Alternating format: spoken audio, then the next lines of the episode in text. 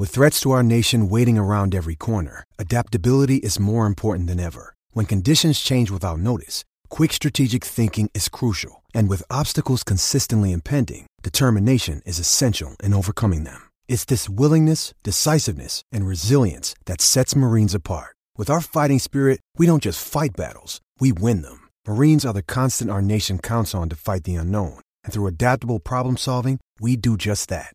Learn more at marines.com. When you need mealtime inspiration, it's worth shopping Kroger, where you'll find over 30,000 mouthwatering choices that excite your inner foodie. And no matter what tasty choice you make, you'll enjoy our everyday low prices, plus extra ways to save, like digital coupons worth over $600 each week. You can also save up to $1 off per gallon at the pump with fuel points. More savings and more inspiring flavors make shopping Kroger worth it every time. Kroger, fresh for everyone. Fuel restrictions apply. Another day is here, and you're ready for it. What to wear? Check. Breakfast, lunch, and dinner? Check. Planning for what's next and how to save for it? That's where Bank of America can help. For your financial to-dos, Bank of America has experts ready to help get you closer to your goals. Get started at one of our local financial centers or 24-7 in our mobile banking app. Find a location near you at bankofamerica.com slash talk to us. What would you like the power to do? Mobile banking requires downloading the app and is only available for select devices. Message and data rates may apply. Bank of America and a member FDIC. Step into the world of power, loyalty, and luck. I'm going to make him an offer he can't refuse. With family, cannolis, and spins mean everything. Now, you want to get mixed up in the family business. Introducing The Godfather at ChumbaCasino.com. Test your luck in the shadowy world of The Godfather slot. Someday, I will call upon you to do a service for me. Play The Godfather now at ChumbaCasino.com. Welcome to the family. No purchase necessary. VGW Group. Void where prohibited by law. 18 plus. Terms and conditions apply.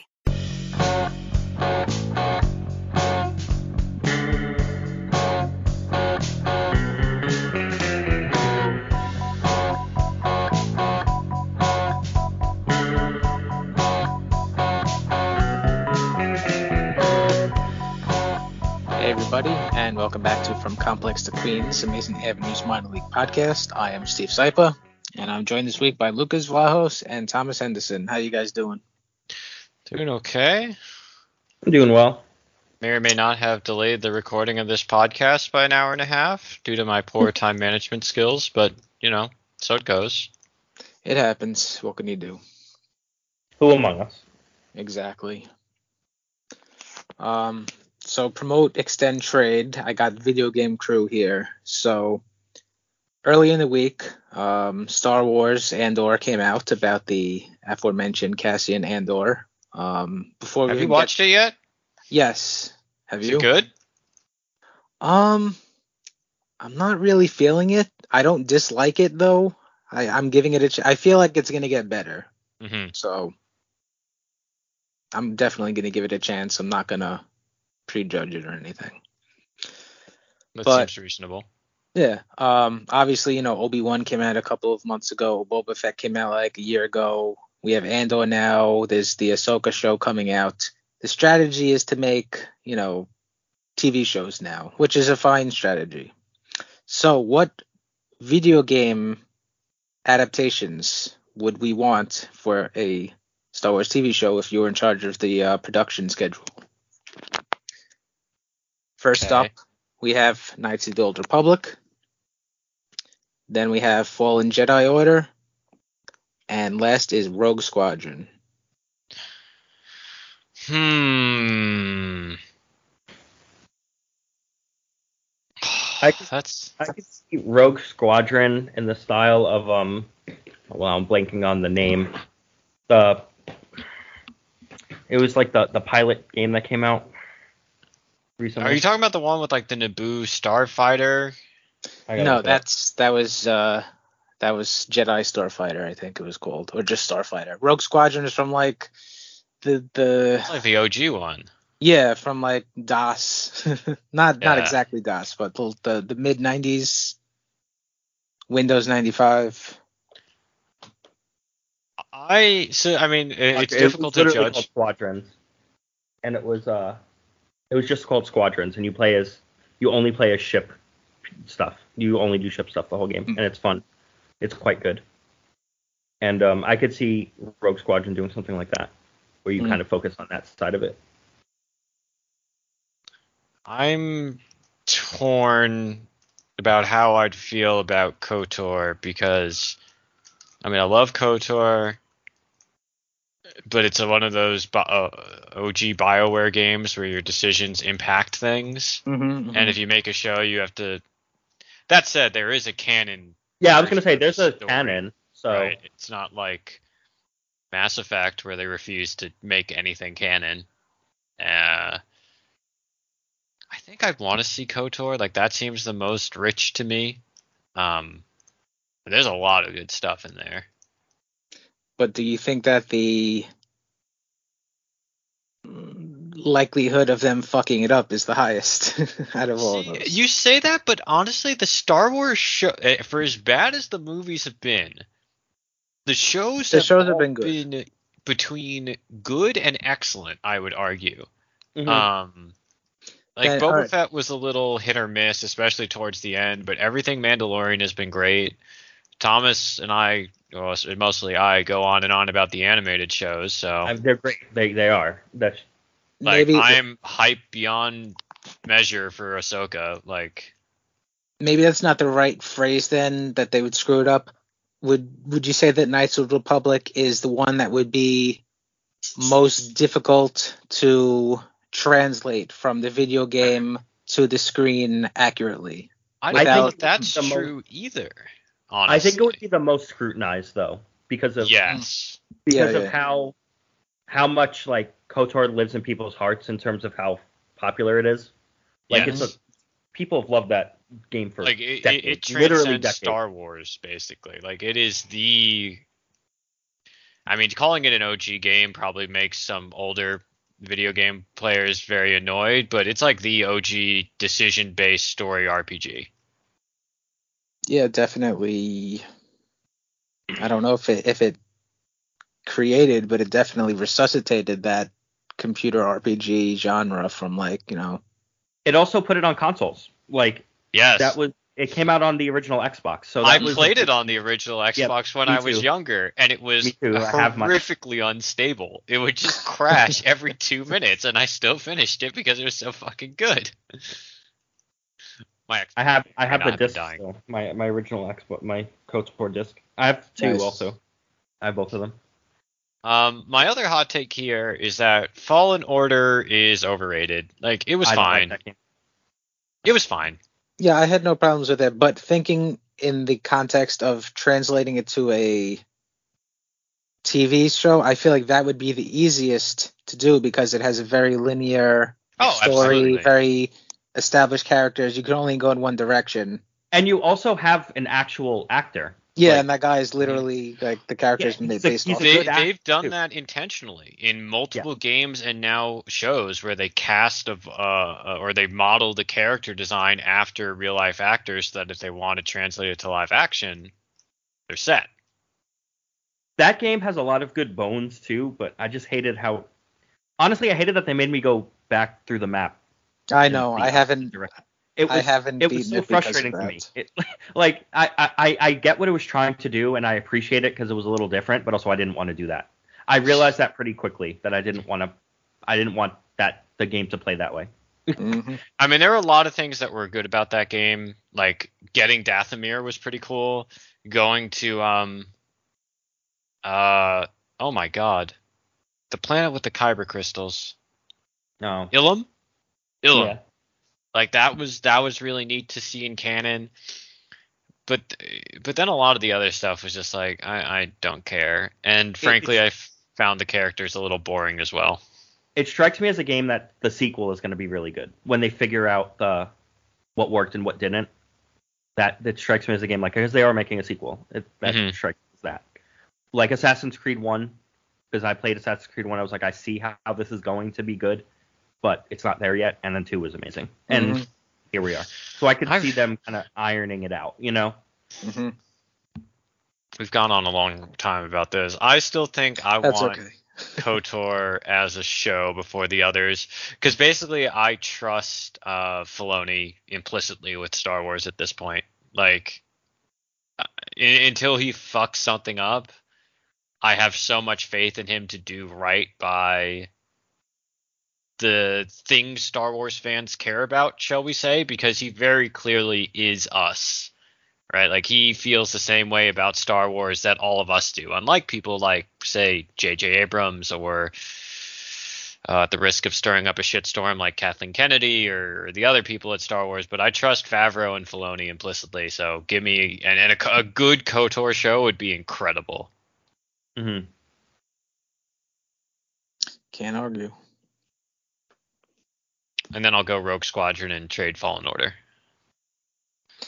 So I think what what would make Rogue Squadron interesting is that it's definitely at least uh, you know, it, it's definitely a kind of subject matter that there's really not a lot of like there's obviously the books and comics and stuff, but in terms of like Yeah. stuff on the screen, like it would be you know all of these new shows, space battles is not something that is really relevant to any of them. You- And that you- could be a really good TV show, like Mhm. A long-standing thing about a one squadron. Mm-hmm. like you could get really invested in their space battles, and they don't have to be the longest. Like you could flesh them out more because you could do multiple episodes about a space. I'm thinking like kind of like make it like a Gundam-esque show, you know? Hell yeah, that'd be sick. for the anime fans out there because then you could really get invested in the space battles because you could have them last two three episodes if you need to and you could do other stuff in other episodes it's you could do a lot with that I will also say that, and I should say this about the, another thought occurs about Fallen Order. I, I, some people bitch and moan about the Inquisitors in general. I quite like the Inquisitors, but they're in a lot of media already, so I don't know that I we need another show with the Inquisitors as the antagonists. Uh, Mhm. Rogue Squadron would be different from that, obviously, and and KOTOR would be very different. Like that, do something else. Like there's a lot of really great content about Rebellion and uh, post Rebellion now that's being made. Go to another time period. yeah you could easily do that there's a lot of space in- to fill no pun It's a lot of space in space. Can we get? Can we just get a show about those two random X-wing pilots who try to arrest uh, uh, Mando and then they're like, and then don't want to fire file paperwork because you know it, that's all of us. yeah All right, moving on now to how the Mets affiliates did. Uh, first up, the Syracuse Mets, and they played the Worcester Red Sox this week. They went four and three against them. This is the first series that Syracuse has won in a while. Do you guys have any any idea how many weeks it's been since the last time Syracuse won a series? Want to throw out any guesses? Five. five weeks ah Ah, same thing. This is the first full series that Syracuse has won since they played the Buffalo Bisons the week of July 4th. Fuck. One, two. So that's Ooh. like ten. yeah. Jesus. You know, they they've split a couple and they've lost a ton. So yeah, it's been about 2 months. Crazy. i guess i figured this one of the splits was a win and i didn't realize you know Wishful thinking. that's bad though jeez yeah. Who, who knew that getting Franc- a healthy Francisco Alvarez back in the lineup would be a, a boon to the team? Yeah. Curious. couple guys in the roster are uh, having good weeks this week, and hopefully they continue. Uh, Syracuse is going to be wrapping up their season with a three-game series against the Lehigh Valley Iron Pigs. Obviously, Syracuse is way out of it. So are the Iron Pigs. So it's a, a pointless series, and and some of these guys hopefully can pad their stats a little little more. Iron Uh, Pigs are Phillies, right? Yes. Yeah, a lot. Most of the Phillies' talent is all uh, Double A now. So Iron Pigs will probably be good next year, but they're pretty. yeah they'll be good next year i think And and they could run out an Abel Painter McGarry rotation next year, like their Double A team did at the end of this season. That'd be they're gonna dominate triple A with that except the Phillies might need them in the majors. Uh, yeah, they might they might not last very long. No. Uh, Jose Butto, he pitched on Wednesday. He had the best start of the year, um, he, uh, of his year, I should say. He threw seven scoreless innings. He gave up two hits. He walked one, and he struck out 11 batters, which is a season high and a career high. It's the second time that he did that. Uh, the first time was in June when he was still in Double A with Binghamton. So he's ending his season on a high note after Good for him. yeah, uh, after his his spot start a couple of weeks ago did not go well, and then he's kind of been eh so so in Syracuse uh, since then. Look, we we on this podcast have maligned Jose Butto a lot, justifiably so. But like, right, right, right. yeah, if he develops, he's a fine eighth or ninth starter. Like, if you need to spot start Jose Butto once, it's fine. I think. Yeah. Yeah, I mean, uh, Sure. it, wa- They the won- only I don't want to. I don't want to be results based, but they won that game, so it's not. it's not because of him, but it was mostly in spite of him. yeah, exactly. I mean, his spot, his start was basically uh, forced by circumstance that Walker was hurt, Carrasco was hurt, Peterson wasn't able to pitch, Megill is hurt. You know, like it was just a bunch of right. I mean, that's exactly what stars. you want The stars Jose aligned. That's what you want Jose Butto for. So you can call Exactly. him up. He can you can throw a couple innings, hopefully better. Usually, I would expect better than the ones he did, and you don't have to sign Jerad Eickhoff. Exactly. Exactly. And God knows I don't want to see that again. So. No, no, thank you.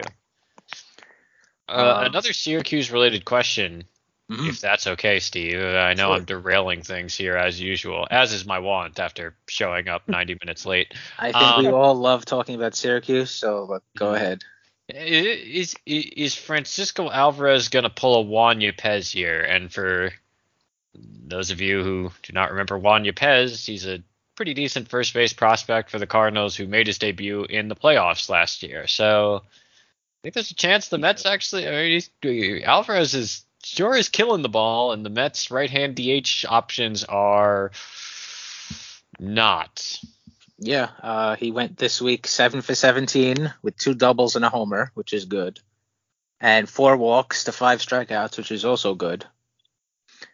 Um, he's it, it, it is the best that he's looked at Syracuse the entire season since he's been there. Uh, July 4th, that was his first game with Syracuse, and the last one that he played until he was put on the injured list because of the ankle injury was August 23rd. So you got a good month and a half there. He hit 180, 340, 378. Six homers, which is okay. 24 walks, good. You know, 40 strikeouts is a little high, but whatever. At least he was. just adjusting to the Yeah, to the game a little bit. yeah, exactly, exactly. At least he wasn't a complete black hole because of those things. But since he came back, he is hitting now a 368, 442, 658 with three homers, six walks, and 12 strikeouts. So fewer strikeouts, same amount of walks, the power, the average. You know, 11 games is is still pretty small sample size, but you know he's not hurt anymore. We don't know, you know, the extent of the injury and how much it was affecting him. He's, or how long he had it, right? Right. I mean, it could have been bothering him for an entire month. Who knows? It was like the Brett Baty thing. Like, Yeah. he went on IL and then came back and he played his way into a major league promotion before he messed his thumb up. That Mhm. we never, you don't know, and we don't really have access to that as with the minor leagues. They're even they they don't talk about that shit unless someone gets hurt and they leak it to DiComo. But otherwise, we'll never know if these guys are hurt. We just have to figure it out, kind of. I don't know. I'd be, and yeah, that that was that was certainly a possibility. And like, look, Alvarez also does still have a bit of a tendency to swing at 55 foot curveballs every once in a while. Yeah. Oh, sure. kind of the thing he, the one thing he does wrong at this point. If he didn't, he'd be a 20 year old in the majors. Correct. Yes. A month ago. I- I'm. I have no faith in Mark Vientos. I know he homered yesterday, but He's had a good series, but yes, he, it's also the A's. exactly. and I don't think Darin Ruf is cooked. I don't think he's functionally a different hitter than he was in San Francisco, but you also can't keep waiting for him to come out of the funk. Yeah, it's Mhm. it's an unfortunate situation because you're right, and they traded they did trade a lot from. they traded I think the best prospect that they traded was in that Ruf deal with Carson Seymour. Yep. I'm trying to But- think who else they traded. Yeah, I think it I agree with you. Crazy, yeah. Seymour's Um, Zwack, Szapucki, and Davis. J- JD Davis. it's def- I, I don't since JD Davis is a major leaguer. I don't. Yeah, think yeah, that- yeah. yeah. Um, but you're right. I don't think Ruf is completely cooked. It's just he's really in a bad slump. But also, can you go into hopefully the uh, NLDS with a guy in a deep slump as your right-handed DH. Chances are he's not going to play a lot because you'll see more righties and lefties, but still, it's going to be big pinch hitting situations and stuff. And I mean, that's another question though, right? Do you trust a and would Buck use a an untested rookie in those spots? And I don't know how true this is, but the standard baseball wisdom is that you can't. It's not fair to shove young players in those big spots as pinch hitters because they don't perform.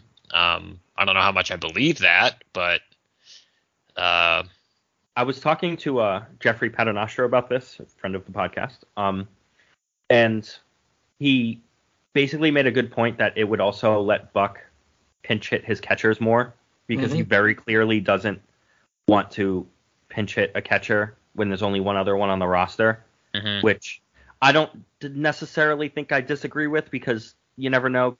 Catchers get hurt, freak shit Let happens. And Guillorme catch. I don't think he wants to do that, but yes, like that's what happens. So if you have a Alvarez, even if he's buried on the playoff roster and doesn't play a lot, neither is Vientos. So then you have a third catcher who, if in a big spot, you could pinch hit Vogelbach or Naquin for Nido or McCann and then use the other one, and then Alvarez is still there in case McCann breaks his finger. You know, mm-hmm. like uh, that that that allows Buck to do that, and I think that's valuable as well.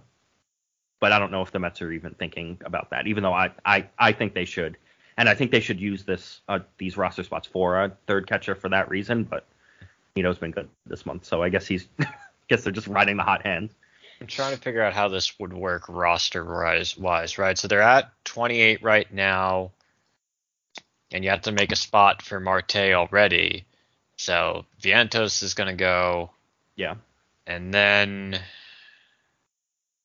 probably Drew Smith and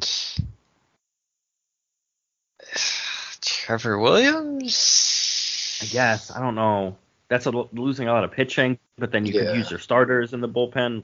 Right, and that and that's just that's that that's without shoving Alvarez on this roster. Then to get yeah. Alvarez on the roster, you either have to go all in on it and ditch Ruf, or next to go would be you can't get rid of Joely. I don't think.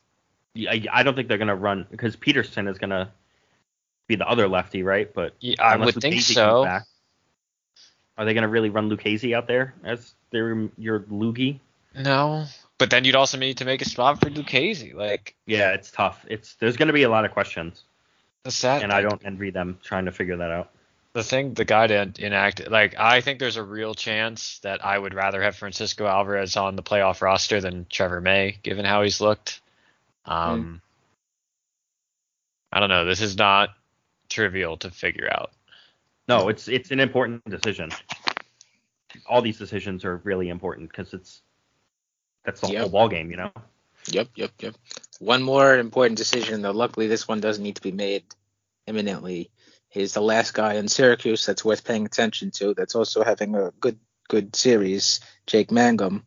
He was seven for 25 this week with two doubles, a triple, one walk to four strikeouts and he is now hitting 307 for uh, excuse me 307 365 445 and 71 games in the season. And more specifically with syracuse he is hitting 338 371 481 he needs to be put on the 40 man roster in in at the end of november beginning of december whenever it is. Who knows what the 40 man roster looks like in a couple of months from now but does he get added? I mean I think so. I, I, I think so, and they let him fight for the fourth outfield spot. Yeah. Or fifth yep. outfield spot, whatever. Because I mean, realistically, he profiles as a fourth, you know, a defense first fourth outfielder, and mm, yeah, like Jan- you know, like a Jankowski type. Right, exactly. And that's something that's like, all right, cool, whatever. But he's also Jake Mangum. He has his Jake Mangum powers. You know, I meant I meant to think about this and look into the 40 man situation more, Oh, and I don't want. I, did, I wound up not doing it because I'm lazy, and also the guys over at Baseball America haven't made their excellent primer yet. But I think you can get him onto the 40 man pretty easily. Like Yeah. Uh, looking yeah. at the 40 man now, it's full, and you have to make room for Sean Reid-Foley if you want to keep him, and Joey Lucchesi and John Curtis. I think you let Sean Reid-Foley go. You can let Michael Perez as a free agent. Who cares? Or maybe he's not, but you can let him go. Tyler Naquin is a free agent. Brandon Nimmo's a free agent. Uh, I'm sure Terrence they Scores. DFA Dom. Yeah, yeah, probably DFA Dom. Um, like there, there are spots to be. Uh, you want Yoan Lopez is still on the. Mychal Givens is a free agent. Tommy Hunter. Yeah. wow, Uh, there's a lot coming off. did they give? Oh, and then deGrom, of course, will opt out. Uh, Walker's a free agent. are gonna come back. Like Right, Okay. but at least for the off-season 40 man, the initial 40 man management, they have a lot of room. Um, the, Ottavino's only a one-year deal too, right? yes. Lugo's a free agent. May is a free agent. Diaz is a free agent. they have they have room on the 40. I think the po- Wow, I didn't realize there was that many. Yeah, I mean, there's there's so much guys on the periphery that are gonna be going. So I think I think they'd have room for Mangum even without all these free agents, but at the start of the offseason they will put Mangum on the 40 and deal with DFAing him later if they have to, but I don't think they'll get to that point because this team has no outfield depth. Yeah. They, Introduce they Zayden- almost. I he probably get claimed too by some bad teams. Yes, I think oh, so. 100 percent. Look, I think I've never been a Cristian Pache fan, but like if Cristian Pache is getting as many at bats as the A's are giving him, someone will give Jake Mangum some major league at bats. I think he'd get Rule Five picked as well. Like very yeah, I think so. Absolutely. I can see that. Because then for the for a team you would think, hey, we could get a free fourth outfielder for nothing. exactly, exactly. And if he's bad, then who cares if you're sending him back to the Mets? Mhm. He's also valuable to have on your 40 man because you want to have optionable an optionable fifth outfielder, an optionable sixth infielder, an optionable like three optionable bullpen arms. Like that's good to have around because you can't really sign optionable names most of the time. So you make room Yeah. for him on the 40. Because like one of the biggest problems the Mets have had recently is all those guys have to get DFA'd. Yep. Because they're not optionable, and sometimes the Mariners claim Travis Jankowski, and then you're like, oh damn, that kind of sucks. Like, like you don't want him to get claimed, but in a, a Mangum situation, he doesn't. Like you could just sneak him through. You can just send mm-hmm. him down. I mean, and call it a day. This is a total non sequitur, but I did not know that Tylor Megill is six foot seven. Yeah, he's Yeah. huge. He's a huge dude. I knew it was tall, but holy shit. I had no idea. Step into the world of power, loyalty, and luck. I'm gonna make him an offer he can't refuse. With family, cannolis, and spins mean everything. now, you wanna get mixed up in the family business. Introducing The Godfather at ChumbaCasino.com. Test your luck in the shadowy world of The Godfather slot. Someday, I will call upon you to do a service for me. Play The Godfather now at ChumbaCasino.com. Welcome to the family. No purchase necessary. VGW Group. Void where prohibited by law. 18 plus. Terms and conditions apply. It's time for today's Lucky Land horoscope with Victoria Cash. Life's gotten mundane, so shake up the daily routine and be adventurous with a trip to Lucky Land. You know what they say. Your chance to win starts with a spin.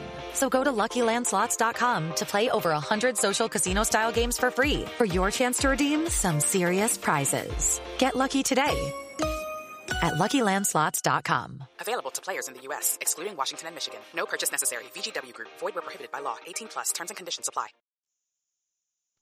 All right. Uh, moving on now to Binghamton. Guess what? No Binghamton. Thankfully, the season is done. Thank you, sweet merciful God. Moving on to Brooklyn. Unfortunately, they did not win their playoff series, and their season is done. They're gonna be good next year though. Yep.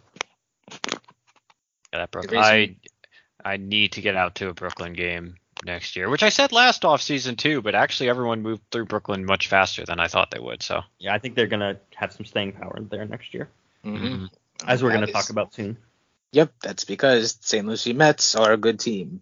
They played the Dunedin Blue Jays in a best of three series for the Florida State League Championship. And guess what? They swept it. And they are the 2022 Florida State League champions. The fourth time that they've been the Florida State League champions. It's one of those moments where I wish I had a soundboard so I could do like the Monty Python and there was much rejoicing. yeah, yeah. no, we We definitely were forced to eat Sir Robin's minstrels. There was much rejoicing. Anyway, definitely need DJ noise. Thomas got it right. air. Uh, uh, game one, which was last uh, Sunday night, basically right after we recorded last week's episode. Super exciting game. Back and forth, going to the ninth inning. Unfortunately, St. Lucie found themselves down 5 4. Bottom of the ninth inning now, DeAndre Smith, he lines out to center, one out. Next bat- batter, Kevin Parada, he walks on four pitches. Nothing was even remotely close, so I guess they were just pitching him around him. Next batter is Chase Estep, struck out. So literally down to their last out, Carlos Dominguez did what he does best, and he smoked one over the center field wall, and he gave St. Lucie the lead. you said Ramon- that so fast I couldn't make a snarky remark about striking out. Well, his fir- the first the first pitch that he took, he swung, and it was a terrible swing, and, and yeah, there it is. there it is. Uh, Ramon Gomez, he was brought in the sixth inning, and he was basically perfect up until the ninth inning. Uh, he stayed in, in the game, and in the ninth inning, he got a pair of weak pop ups and then a routine fly ball to end the game. So St. Lucie up one game to none. Game two on Wednesday, I believe. Tuesday or Wednesday, either one. St. Lucie was in control for basically the entire time. They scored two runs in the first inning. They scored one run in the second inning. They scored three runs in the fourth inning. So early on, they had a huge six to nothing lead. Blade Tidwell was was excellent. We'll talk about him a little bit more in a little bit, but he he gave St. Lucie five scoreless innings before getting replaced by Javier Atencio. And Atencio, in his time on the mound, he gave up a three-run homer, so that basically cut the lead in half. And Paul Gervais replaced him. Uh, Atencio only managed to record one out, and Gervais righted the ship. He held things down for the rest of the game. Got a little shaky in the ninth inning. Uh, he walked a batter and he allowed a single back to back. So uh, the Blue Jays had some guys on base, but then he got a much needed strikeout and he induced a double play to end the game. And that was that. And hooray, St. Lucie Mets are champions. So, Nice. yeah, I, I think at this point, it wasn't really too much doubt, I don't think, in anybody's minds. But I think at this point, it is 100% solidified that Blade Tidwell is undoubtedly the Mets' Mhm. top pitching prospect. Yep. Uh, you know, five scoreless innings in this game. He gave up three hits. He walked two and struck out seven. And, uh, in the playoffs as a whole, he pitched 9.2 innings, uh, scoreless. He allowed five hits, walked two and struck out 13. And you add his um, playoff resume to what he did in the regular season. And in 19 innings combined, he had a 0.95 ERA, nine hits allowed, 11 walks, and 24 strikeouts. The control, you know, a little, little not great. You know, 11 walks in 19 innings is not particularly great. It's a 6.8 walks per nine. But at the same time, you know, he's coming from college where, you know, college umpire umpiring, college strike zones, whatever. And then obviously down there in the Florida State League, they have the automatic ball strike system. So there is a level of adjustment. But, you know, the stuff has looked good. He's looked good. And, you know, the only competition that he has for best pitching prospect in the system, Dominic Hamill or Jose Butto, and neither one of those guys have the stuff that Tidwell has, has that they haven't had the results. They don't have the pedigree, you know. They just have possibly healthier shoulders. Yeah, But if Tidwell had a healthier shoulder, he would not have been there where the Nope. Mets took. No, no, exactly. it's a good pick. Like Yeah, it's a very good pick. this is the kind of dice roll you should be taking in the third round. I, like if you're not cutting it for money, which is also fine if you're using that money smartly. Um, like good good dice roll. I think Yeah. your your hit rate is so low on a lot of the picks, like they outside of the first or top of the top of the draft, basically. Like take some risks. Yeah, taking the the safe college bat or whatever. Like everyone knows that dude's probably not going to be good. Sometimes they are, but chances are they're not. So take the guy who might be hurt, but also might be really talented, and he obviously is good. He's obviously a good prospect. He's gonna he's their best pitching prospect by a pretty healthy margin, I think. So hmm And obviously, there's some younger guys that maybe one day, you know, you have your Joel Diaz's, your Calvin Ziegler's, but apples and oranges. You know, these are guys that are either coming right out of high school, this, you know, or or you know, or international players that just got recently brought stateside. So apples and oranges, different levels of their career and everything. It's also worth pointing out that Tidwell is facing competition that's probably worse than what he faced in college at St. Lucie. Uh, yes and no. I I feel like we're still kind of figuring out the, the the great adjustment from you know everything getting cut. Sure. I, I'm not disagreeing with you, but I don't think it's as stark as it used to be. Mhm. Because you know, you, you if if Tidwell is in low A in you know 2019 when we still had short season A and rookie ball and everything like that, I would say like yeah. Now it's like you're you're getting a g- giant amalgamation of you know international guys that were there the year before and GCL guys and and people coming up and college guys and everything like that in one big mushmash of of a roster in St. Lucie. Oh, excuse me, in, at at low A in Mhm. general. It's yeah. But also, Look- that's what he should be doing. So, hmm like, yeah, like I, I hate to be re- like this kind of simple, but also, okay, he's facing competition he's better than. Good that he's just dominating them. Yes. That's the sign of a. That's the sign that the stuff is there.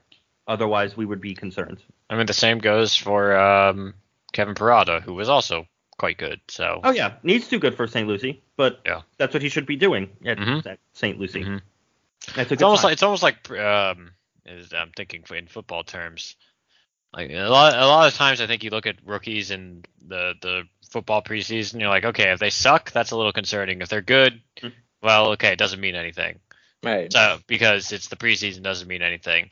This means more than that, but I, I I think the bigger takeaway is that he didn't suck at a point where he shouldn't have, and that's great. And his shoulder is still intact. And let's see what he does next year when they send him to Brooklyn to start the year, I presume. I would I assume would so. I, assume, don't, I would yeah. skip him. I mean, I don't think he has anything left to prove.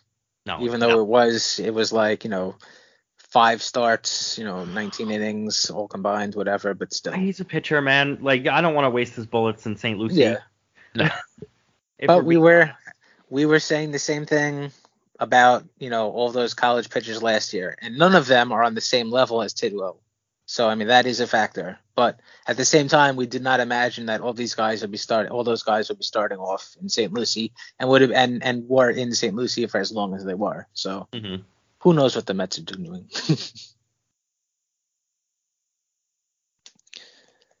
but yeah, he's he's good. It's it's it's also a little grim that he's the best pitching prospect in the system now. Yeah, I mean, you had Matt Allan the wild card, and I think we all agree at this point that the outlook is not good right now because of, you know, at least based on what we know, which is nothing, which is in and of itself not good because we should have heard something. So I don't know. Are we are we ready to pronounce Matt Allan dead here? It's just no, but I mean, people have missed two years for Tommy John and been fine. Look at Zack Wheeler. But also, you don't want to miss This- two years with Tommy John. like, you, just- that's not a good recovery, and you don't know what he's going to look like. I'd this rather. be his third year missed. That's true. I'd rather pres- uh, de- declare him uh, dead after I see him pitch next year. Yeah. Like, if he comes back and his stuff is good, then okay, cool. Then okay, you, I mean, not cool that you missed all this time, but like good that it seems to have recovered anyway. even if it was an arduous recovery, and then you could kind of go on from there. If he looks like Thomas Szapucki, then well, shit. But that's both of those things are on the table. oh, that- then the I'm, Tommy- s- I'm sad now. But And then because Szapucki was a legitimate prospect, and his Mhm. arm went out bad, and here we are. Yeah. So you, you just we just it. I know it's a boring analysis to be like I don't know, but I I can't say either way until we see him. Pitchers, man. Yep. Yep. No, I Tin hope we see him. I hope we see him uh, next year. Yeah. If we don't, if he's not on any roster If we next don't see year, him next year, then I might just be like, Then, then it's time to stick the fork in him. then he quit. Because at some point, man, it's got to be. I don't know what's going on at that point. Schrodinger's pitcher. Does he exist? Does he not exist? We don't know. Enter my new Microsoft Paint, uh, my AOP this offseason with John Cena cast as Matt Allan. Uh, so yeah, this is basically uh, the la- you know Syracuse is going to be playing that one little three game series against the uh, Iron Pigs this upcoming week, and after that, you know, baseball is going to be over. So well, minor league baseball is going to be over until the uh, AFL. So yeah, it's uh, it's been fun. But overall, uh, and I'm sure we'll do a more full retrospective episode for the system as a whole, but I think you have to be reasonably pleased with the progress the system made this year. Uh, absolutely. The Like- draft has been really from the draft on. Yeah. Because in the beginning it was kind of dire, but they mean, I th- drafted pretty well in terms of really beefing up their their lower levels, um, even more so. And St. Lucie was good, and Brooklyn was good. So I mean, Alex Ramirez took a big step forward. Stanley Consuegra got back on the field and looked good. Brett Baty and Francisco Alvarez kept doing what you wanted them to do. Dominic Hamill made lots of strides. So did Seymour before they traded him.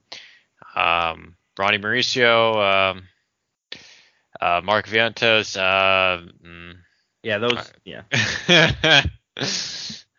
they Still exist. trying to figure out Ronny Mauricio. Still trying to figure it out. I ain't trying to figure out shit. Hey, how many other how many other shortstops are there? What did he, he ends up the season with? I think 24 or 25 homers. It's just More than there know. used to be. Yeah. I don't know, man. If we could take Ronny Mauricio's eyes out and replace them with like who has a really good walk rate? Juan Soto. Well, I, bet- I think he would have actually a net downgrade though. If you could take Ronny Mauricio's power and give it to Brett Baty because oh yeah. Baty I is think uh, he raw has power. power. I think Baty has more raw power, or at least as Right, much but- as. What But if you gave it to Jake Mangum? There's Yes, there the you go. answer. All right. Because Then that dude's a starter. That dude is that. Then I'm saying goodbye to Brandon Nimmo and Yeah. putting Jake Mangum in center field next year. Then he becomes Juan Soto. Jake Mangum with or Ronny Mauricio's power is. Let's see, Fangraphs. Let's go to the Fangraphs leaderboard and find a comp for Jake Mangum with Ronny Mauricio's power. Mike Trout when he was like really good Oh, defensively. It's not that good. It's not. Let's ge- let's try not to make generational comps. Also, Mangum doesn't walk enough for that. I don't think. He walks Well, a little see. bit, doesn't strike out a ton, but has power. Uh, Andres Gimenez. That's a good player. Uh, yeah, Andres does hit Mookie for Betts adjacent. All right. I'm not happy with either of those names. It might honestly be no. Brandon Nimmo still walks too much. Kyle Tucker, maybe. That's a good Kyle- one. That's Kyle good- Tucker's a nice little player. Like he probably walks a little bit more than Mangum too. So Kyle Tucker with fewer walks but better defense. I would take it. I mean, obviously, we'd all take that. All right, so now we just need to figure out how to merge the two. Lucas, you are the resident scientist. You get on that. Get on that. That Get is. on that. I'll, I'll I'll I'll just go back to the start of my PhD and start working in a totally different field, and I'll get back to you in six years when I have completely lost my sanity. That is, if I don't lose my sanity in the next two months trying to finish this PhD. while also watching the Mets in the playoffs. Oh God, I hadn't even thought about that part. hmm Last time they were in the playoffs, though, it's sustained run in the playoffs. It did go pretty good. So Last time they were in the playoffs for real, I threw out my shoulder, pl- play, like throwing a ball off the wall because I was so pissed after the Chase Utley Ruben Tejada incident. Mm, Went to the parking garage down the street and just whipped a tennis ball at the wall for like two hours, and I couldn't lift my arm the next day. maybe not the best life choice, but No. also completely warranted at the same time.